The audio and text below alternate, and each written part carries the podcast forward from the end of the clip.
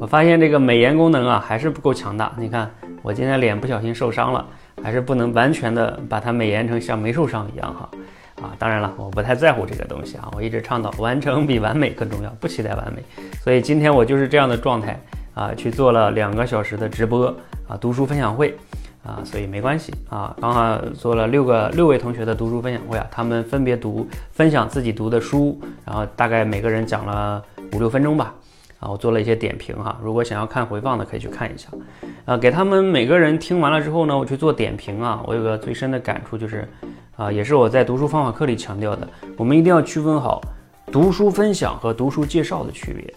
读书介绍呢，往往是站在一个自我的视角，就是我读了这本书啊，这本书呢为什么我喜欢，然后给我带来的启发跟收获是什么，我分享完了就没了啊，这是读书介绍。而读书分享是什么呢？是这本书中的某些触发点能给听的人、其他的听的人带来什么样的启发跟收获，能帮别人解决什么样的问题？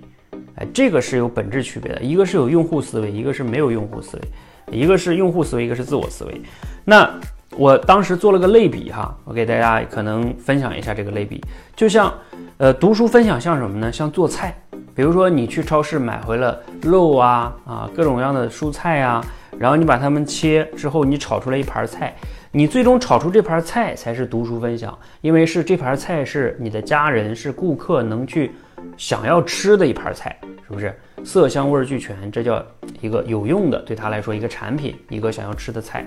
但是读书介绍有点像什么呢？啊，有点像你自己，嗯，自己把这个你买的菜切吧切吧，然后放在那儿，也不是个半成品啊，也不能吃，也不能拿出来看。反正你自己把这些菜处理了一下，简单的处理了一下，你可以这么说，提炼了一下，啊，或者说就是跟别人说一下啊，我买了这这几样菜就没了啊。所以这个读书分享是要最终你像厨师一样对它加工处理啊，做成一盘菜，一个让别人能听的有启发有收获的一个内容，一个演讲，甚至可以说读书分享是一种微演讲啊，是要要求有用户思维的。这个呢，我也是想跟所有的我们多维班的学员和想要以后来做读书分享的同学啊强调的一点哈，要有这种思维啊，你才能真正把读书分享做得越来越好，才能让你的分享更有用户思维，让别人更有启发跟收获啊。所以大家如果喜欢读书的啊，然后又希望能让自己说读的书能说得明白，说出来，让别人听了还有启发的，可以关注和加入我们的读书会哈。好，谢谢大家。